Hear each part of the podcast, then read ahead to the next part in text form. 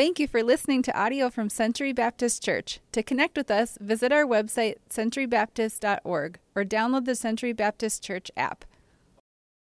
Man, what a great morning so far. I will do my best not to ruin it. Uh, thank you uh, so much to uh, to Anthony, to Amy, to Chris, uh, Krista for um, a compassion focus this morning. Um, uh, I, I wish that Uh, I actually told Anthony, I said, I just would rather you just talk all morning. He's got incredible stories, powerful stories of the impact uh, that compassion has had on his life and, and his ability to be introduced to Jesus. Uh, I'll add a little bit to uh, to his story. Uh, I, I, where are you? Are you in here, Anthony? He sat through, he had to sit through my first message, so he probably didn't come back in. Uh, but just to let you know, because I know that he, he talked about the importance of of getting a letter from his sponsor and all those years of not. But I'll, the, the good news is that uh, partway through his sponsorship, it switched, and he got a, a sixteen-year-old girl sponsored him. And and she connected with him, and even to the point where, where the two of them got to actually meet. Uh, and so uh, the, the value of you communicating with, with your child is a part of their discipleship process. So Uh, you can you can go and you can sponsor a child, but I really want to encourage you as well to make contact with them on a regular basis. Our oldest compassion child that we had for, we can't we don't even remember how long, he uh, twenty-two now and graduated out of the program, and uh, and have had chance to communicate uh, something kind of fierce after that. Uh, through texting and things like that, and uh, once they're out of the program, then they can communicate in that way, and we're just so proud of him, and continually uh, have been telling him how much he's loved, how much God is caring for him, and taking care of him, and that's a part of the discipleship process. So, uh, also, it's a great way for you to disciple your own kids, is that you bring somebody else into your family and you get to talk about what's going on in their life and you get to pray for them, and you can teach your kids as well about a little bit about sacrifice, right? It's thirty-eight dollars a month uh, to uh, to sponsor a child. That is, when I was little, remember you'd see the, the thing on T V, for less than a cup of coffee a day, you can sponsor a child. I will tell you, for the price of a cup of coffee, thirty-eight dollars today, you can you can sponsor a, a child. Um, and, and but I think about that right now. If, if just if just two people go out to eat, it's it's more than that.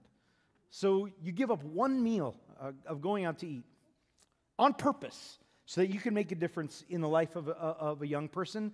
Uh, do it. And so uh, you can make sure you talk to Amy. If you have been sponsoring for a while and you're like, you know what, we actually would like to meet our child, you can talk to Amy as well, and she'll give you some information on how you can do that. And so I, I just want to, uh, I'm so.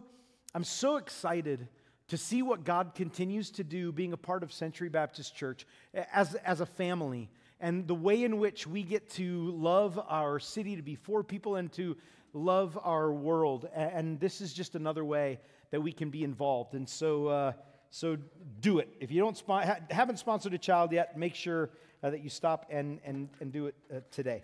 Uh, today we're going to dig into Matthew fifteen. Uh, just a few verses, verses twenty-one to twenty-eight, uh, and, and we're going to look at a passage that sometimes when people read it, they go, I don't, I don't like that one, right? I, I don't know if uh, I don't, that one, that one I don't understand, and so we kind of push that off to the side. I want to explain it to you today, and hopefully give you great joy to see this incredible Jesus that we follow. Uh, in talking about, I'm going to talk today about about persistence. Doggedness is one of uh, the ways that, one of the terms you can use for that, and you will see as we read through this passage uh, why I chose that as a title. But just to start out, I was reading a, a leadership magazine um, one time, and it was talking about uh, cattle ranchers in back in the, the good old days. And one of the things that they would do if they would get a uh, a horse that was that was um, unbroken, was wild and bucking all the time and incredibly whatever, disobedient. I don't know, can horses be disobedient? Uh, and, and was too much for the rancher to handle. What he would do is he would go out and he would get his a donkey or a burro, and he would tie the horse to that burro, and then just they would let them let him go. And what, what would happen is, is that uh, that horse would still just be bucking and pulling on that rope and kind of take off, uh, you know, full speed running away, and the donkey trying to keep up, a lot of times stumbling and kind of dragging behind and just kind of being thrown around, and they would kind of disappear up over the hillside.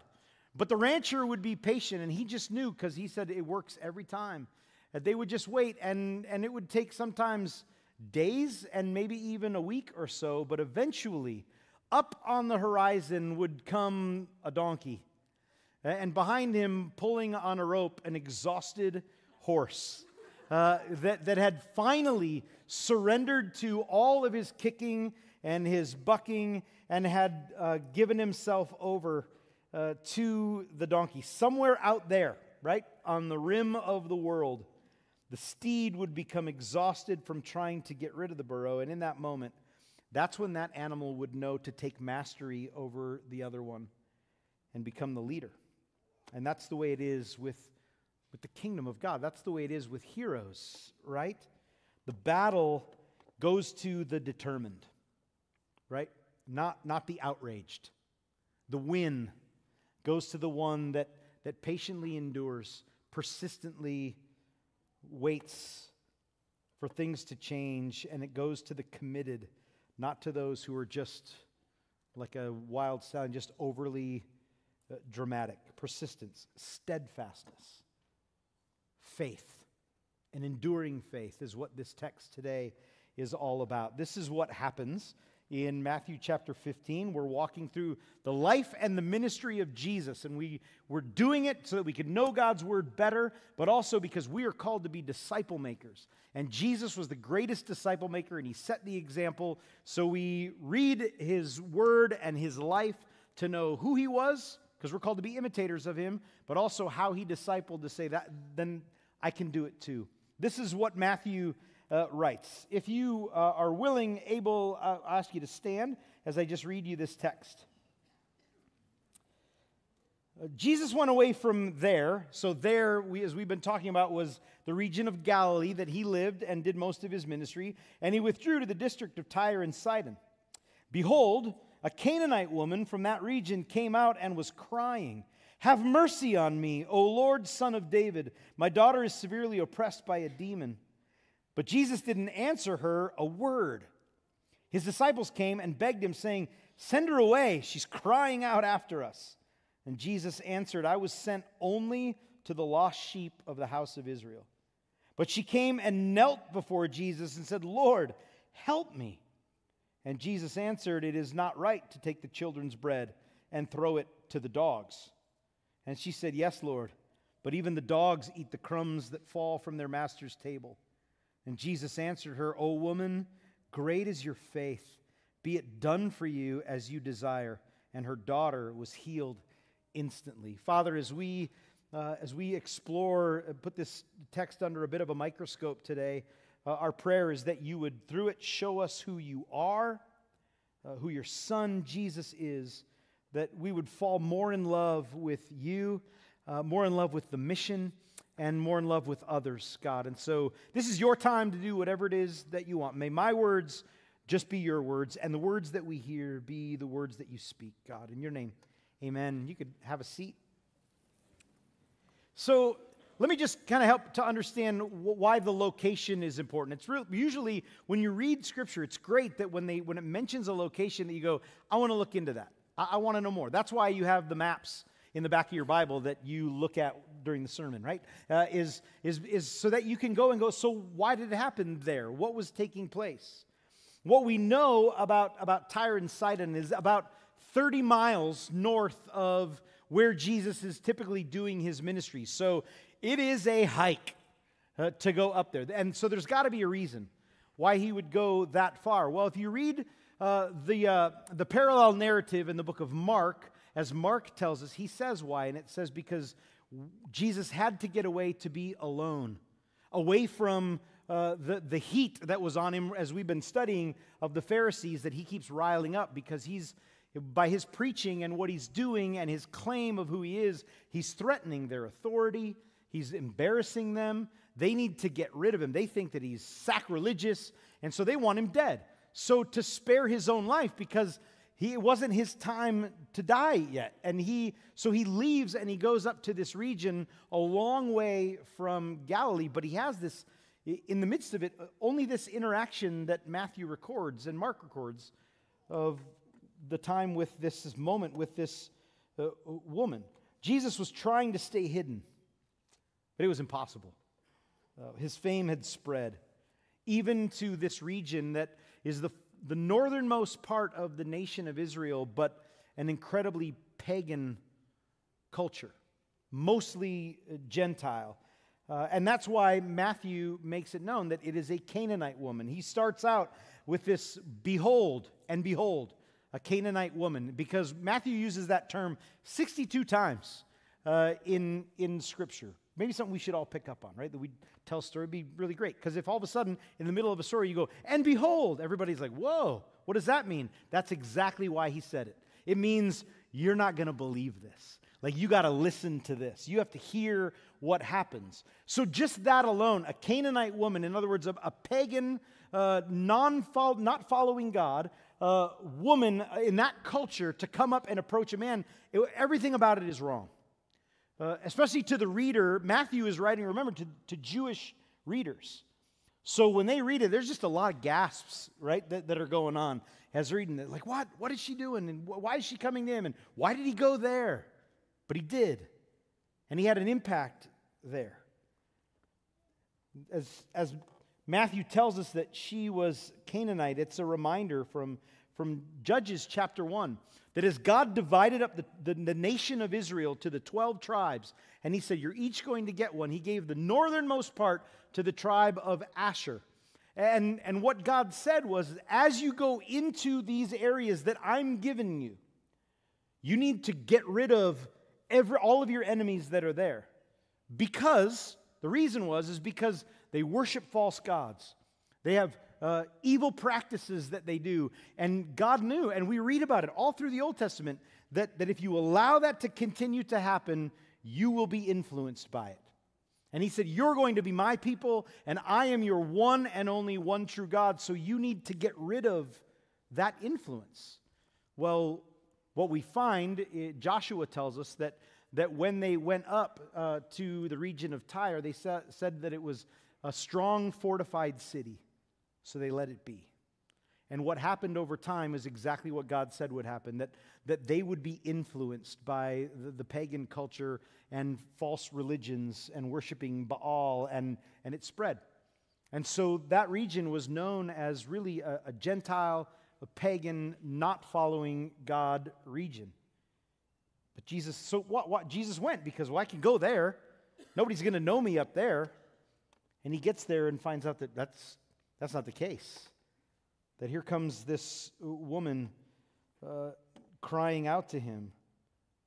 It's interesting that uh, the way that it's told in Matthew and in Mark, Matthew writes to the Jewish Uh, audience, and Mark writes to the Gentile audience, but they relatively tell the same story. And you ask why? Well, if you're a if you're a Jew, you read this passage about Jesus that Jesus went to and loved our enemies. And if you're a, a Gentile who's been told your whole life that that the God of the universe, the one true God, is not for you, you read you read in Mark for yourself that there is a God in heaven that cares about me and, and that loves me. Jesus came for the world. God so loved the world. This woman comes crying that her daughter is oppressed by a demon.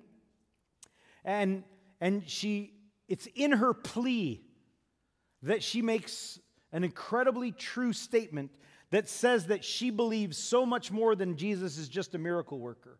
And it's in the way that she addresses him, O Lord, Son of David, which would make a Jewish reading audience, and even probably the disciples, and even Jesus kind of go, wow, how way up here, in a land that, that doesn't follow the one true God, they, they actually know up here that, that when the Savior comes, he would come through the line of David. It was a promise that was given to God's people, and she acknowledges that.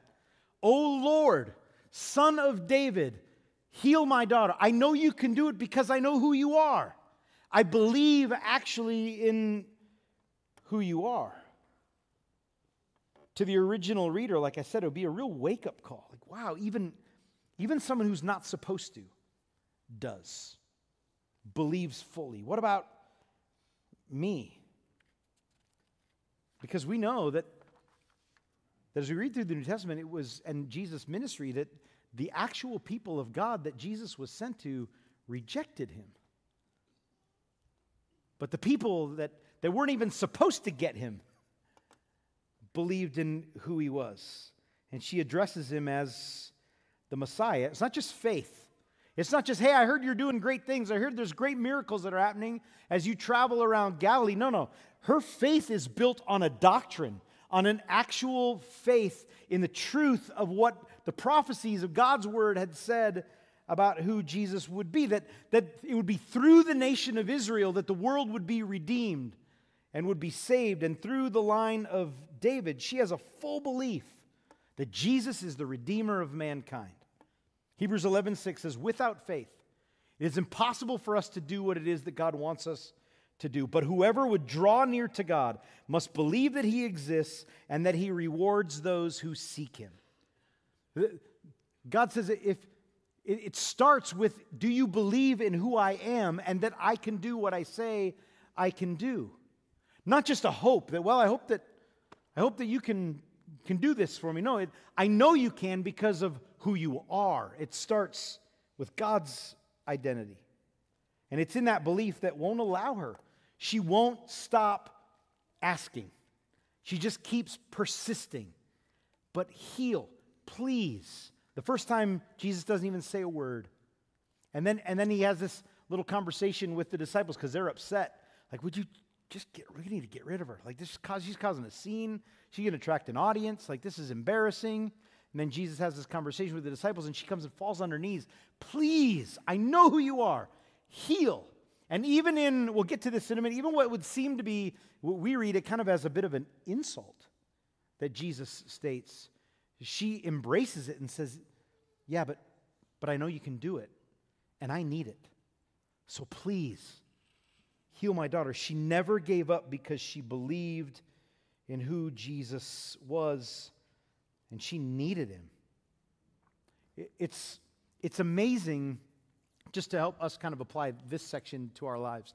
It's amazing what we do to achieve our dreams, right? Our, our wants, right? I, I want whatever. I want that car, so I'm gonna, I'm gonna budget it out, and I'm gonna get an extra job, and I'm gonna save up, and I'm gonna cut out pictures of that car. I'm gonna hang it all over my dream board or whatever you, you want to call it. And we're gonna we're gonna sacrifice, uh, uh, you know, as a family to make that happen because that is our dream. But when it comes to our wants from from Jesus, our actual needs that we so deeply desire, we're like, would you give me that?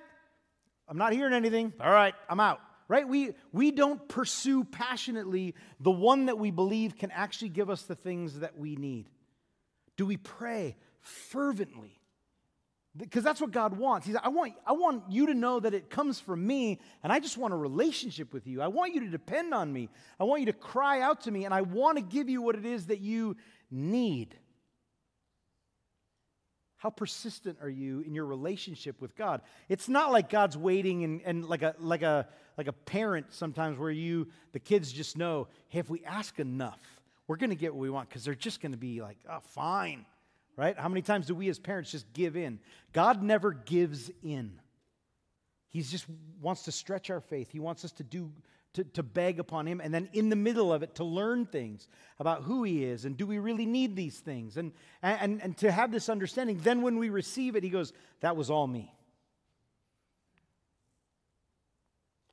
Jesus' response to the woman, uh, what we find in, in the way that he ministered is that he was he was persistent, but he was steady on mission. That's what Jesus was focused on. The mission that God had sent him to this earth to do. Matthew says that Jesus didn't answer her, even with a word. He said nothing. There's a lot we could take from it. Maybe Jesus didn't hear. He heard. She's screaming out uh, to him. Maybe he was teaching his disciples something about this, like he often did.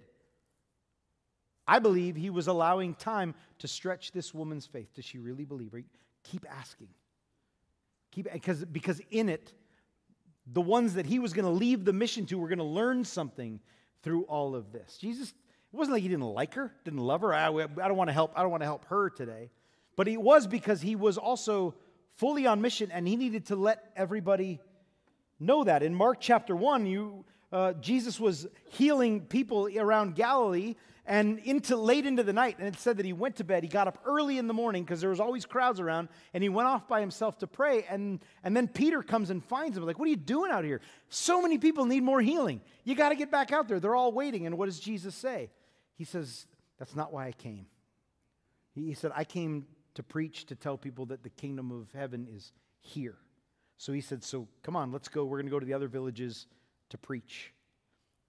Not that he didn't love people, he was just focused, and he had a limited time frame of what he had to do, uh, in, in which he had to do his ministry. Jesus' non-response to the woman wasn't rude, but he was just continuing to, to walk into the mission that God had for him. There is something bigger at play in all of this. We also have to connect Uh, with Jesus' non-response to how he did respond. The disciples come up to him like, Jesus, seriously, this woman, you, this is embarrassing. She shouldn't be uh, coming up and talking to you. Uh, we, you need to get rid of her. And there, most scholars say that the way that the disciples uh, begged Jesus was, they didn't say, get rid of her. They said, would you just heal her already? Just, we, we see you do it all the time. Just heal her so she goes away. And so Jesus' next statement is not thought to be directly to her, but it's to his disciples to teach them, listen, I have come only for the lost sheep of the house of Israel. It might not seem like it, but this is a statement, huge statement that Jesus makes of his love and his care and his concern for God's people, for the nation of Israel. He's the true shepherd. And as we've been learning through the lives of the Pharisees, the way that they taught, as you read all the way through Scripture leading up to Jesus' life, we find the people of God had strayed so far away from the covenant that God had made with them. But yet, in His mercy, in His grace, and His compassion, He sent His Son because He made the promise, I will rescue you. I will redeem you. You are my people. And in doing so, God fulfills his end of the covenant, regardless of their obedience. That's God's amazing grace.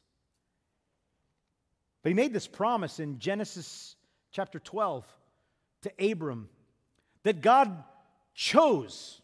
Where it wasn't because Abram was some amazing guy and doing great things, and God's like, you know what?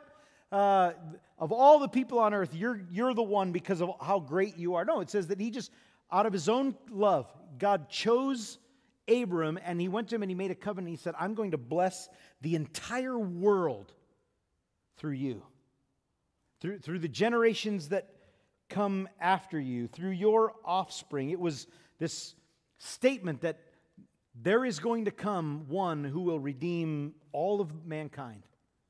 And it's going to come through you. It's the identity that Israel, the people of Israel, lived into. God's going to do not only something great for us, but he's going to do something great through us. Peter, in his preaching in the temple in Acts chapter three, he goes to Jerusalem. He's in Solomon's portico, and he preaches this amazing message. And he reminds the people of who they are, and he reminds them of the promise that God made to their forefather, Abraham, that, that God said, and he tells the people, so remember when God said that he would raise up a prophet among you that would change everything. And he, and he says to the people, you are the sons of prophets, and you are sons of the covenant, and it's in your offspring that the world will be blessed. And God raised up this servant and sent him to you first. He blessed you by turning every one of you from your wickedness. It was this reminder. Remember, God promised and he fulfilled it. In Isaiah chapter forty-nine, verse six, God says, I will make you a light for all nations in order for my salvation to reach the ends of the earth.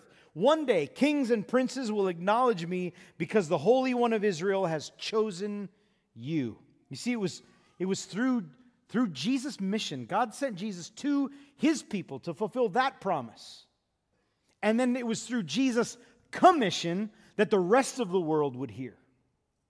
But there was a, there was a, uh, the apple of God's eye, right? The people of Israel, God said, I'm going to do something great. And the greatest thing that he did for them was not a land that he gave them, but was the one that he sent to rescue them, to give them the opportunity. They rejected, right? They, they killed him. God still, in his mercy and grace, said, I'm still going to use you. I'm, I'm going to keep fulfilling my end of the bargain. I'm going to do something great through you, and the world is going to be changed because of you. And so Jesus knows this. I'm here, not because he was trying to say, look, you people don't matter if you're not from our nation. What he's saying is, I'm here to change this nation, and then this nation is supposed to go out and change the world using my name, telling people about me, and introducing people to me. See, it was through that sacrificial system that God chose for his people, only the nation of Israel, that they would, that they would sacrifice an innocent lamb. That blood would be shed on one day of the year, that the high priest who represented the whole nation would go into the Holy of Holies, and he would sprinkle that blood on the mercy seat for the forgiveness of people for, for that year. But it was through the mission, Jesus staying on mission and going to the cross, sacrificing himself and giving up his life, that his blood was shed. And on that cross, he spoke the words, it is finished. And when it was finished, the temple curtain tore in two, and God's presence is now available, and a relationship is available to the entire world. But it took Jesus staying on mission for God's people to then, in return, take that message out to the world. Now, the woman probably didn't hear Jesus say this, is what's understood. He turns to the disciples. They're like, you need to heal her. Get rid of her. He's like, look, I just came. I came. I'm on mission. I'm here for the lost people, the lost sheep of Israel. And she comes back and falls on her knees and says, Lord, help me. I need this, and I know you can do it. And then Jesus has this final address to her. It's not right to take the children's bread and throw it to the dogs. We hear that and we go, right? Like, th- I never knew Jesus was would talk like this.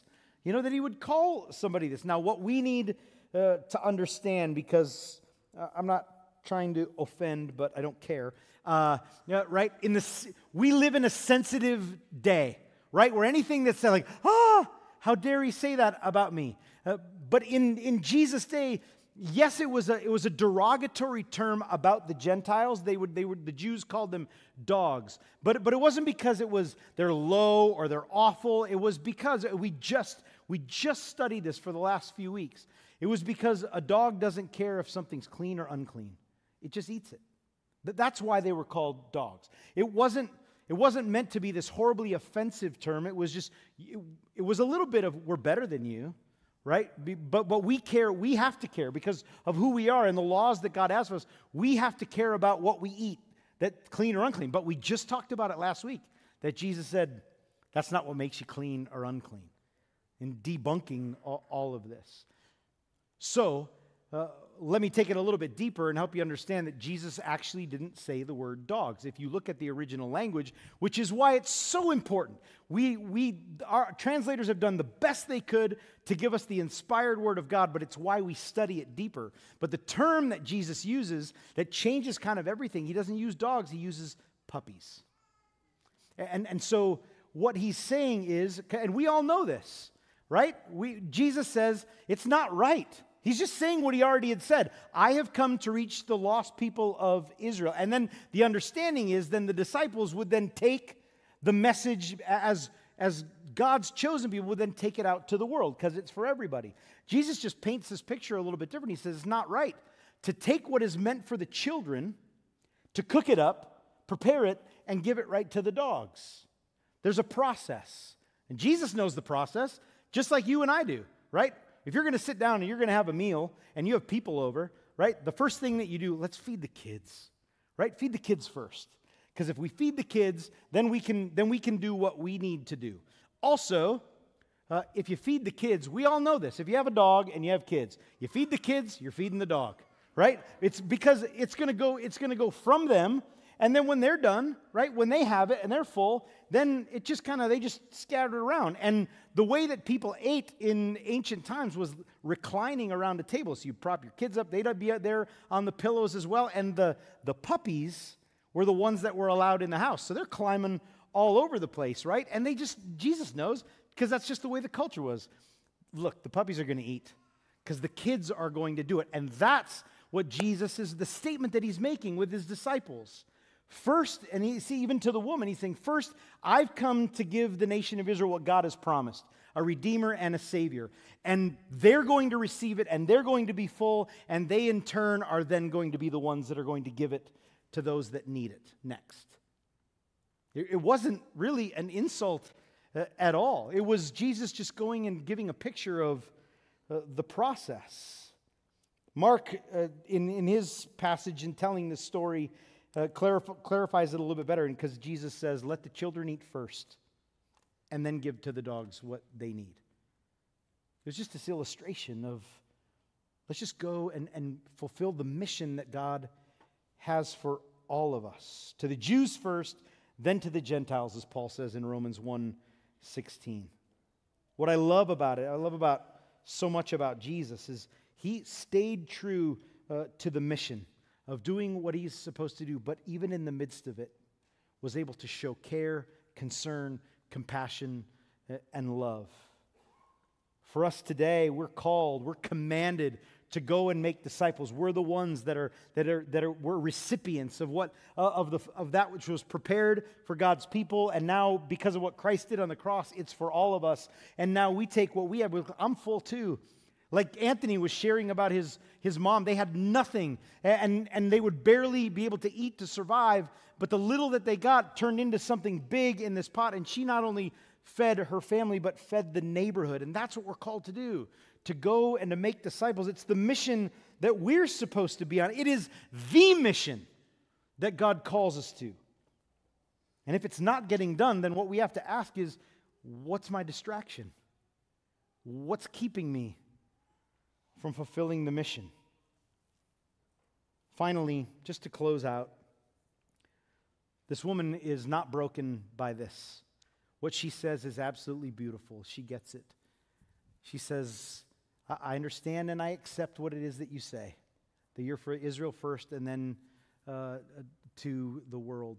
Uh, she said, so can I, can I just have some crumbs? It's a beautiful thing. She said, she said I, I understand it. I'm, I'm going to let, I'm going to let the mission continue to be the mission. I'm going to let you do what you do. All I'm asking is that I believe in who you are as the Redeemer, and, and I think that if I could just have some crumbs of what you have to offer, that it would heal my daughter. That's how much I believe in you. Can I just have a little bit? You don't need to interrupt the meal. I'm just asking for scraps. What an incredible example of faith. Far more than those in Jesus' targeted audience that he was sent to, that rejected him. For us, for you today, whatever your need is, whatever it is that, that you so deeply uh, have been crying out to God for, do not give up. He hears you. Scripture says that. He hears you. Just keep asking. God has a much bigger plan that he is working out in all of your needs and your desires. All he wants is for you to fully trust and depend on him. And it'll come out of who he is. How many of us pray a prayer of great need in our own minds, and we're convinced almost immediately that if it's not answered, that we have to go into fix it myself mode? That's what God is, that's what he does in, in the, in the waiting. As we're waiting for him to, to answer our prayers, he's stripping away us to get us to a point where we would, when it, when it is answered, that we acknowledge this could only come from God himself. Stay fervent, because he cares and he loves. First Thessalonians five seventeen just says, never stop. Pray without ceasing. Full dependence on Christ. I can't do this without you. Just remember and realize what I have to wake up every morning and, and, and tell myself, uh, I'm not the center of the universe, right? God's up to something much bigger than me. That's why when we pray, we're supposed to pray, Father, your will be done. Whatever it is that you need to do in me and through me to fulfill your mission, I'm going to trust you. It's a full belief in who Jesus is, that, that, that God will keep, keep doing what he does as we keep pressing on as well. Lamentations three twenty-two, the love of the Lord never ceases. His mercy will never come to an end. Believe it, live into it. I love that she doesn't argue with Jesus when he says it. You know, he just says, look, I've come for the lost sheep of Israel. It's not right for me to take what's good for the children and to give it to the dogs. And she goes, you're absolutely right. You are absolutely right, because you're the Messiah, you're the Savior, you're the Lord. So I'm just asking that if there's just a little bit left over, could I have it?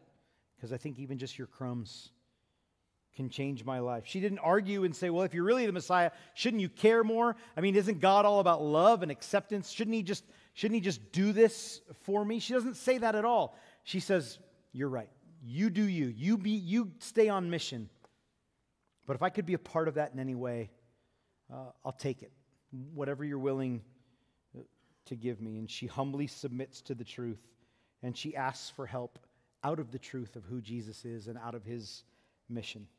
And her daughter's healing illustrated the great truth that, that the firstborn missed, that Israel missed, that, that a relationship with God is a matter of faith through Jesus Christ, that we should be grateful for, that we should live in, live into, and then follow on mission. Even in his focused mission that he had, Jesus found incredible room for love, care, and compassion for people in need. And he gave out of that. And he calls us to do the same. Let's pray. Jesus, thank you for today. We thank you for uh, thank you for this word, Father, that you've given to us, uh, that, that we could not just read, but as we know, your word is living and active. It's, it's within us. And God, we just ask, would you just move in us? Change us how we need to be changed. Help us to continue to see you for who you are. And then may we continue to follow through on the mission that you have given to us. What started on the other side of the world has expanded here in Bismarck, North Dakota. We have the opportunity today, God, as we leave this room, to go out and, and to spread that gospel out to our city, but also even through, as we talked about this morning, through sponsoring of kids, we get to make a difference around the world. Help us to stay on mission because we believe in who you are, the hope of the world. Amen.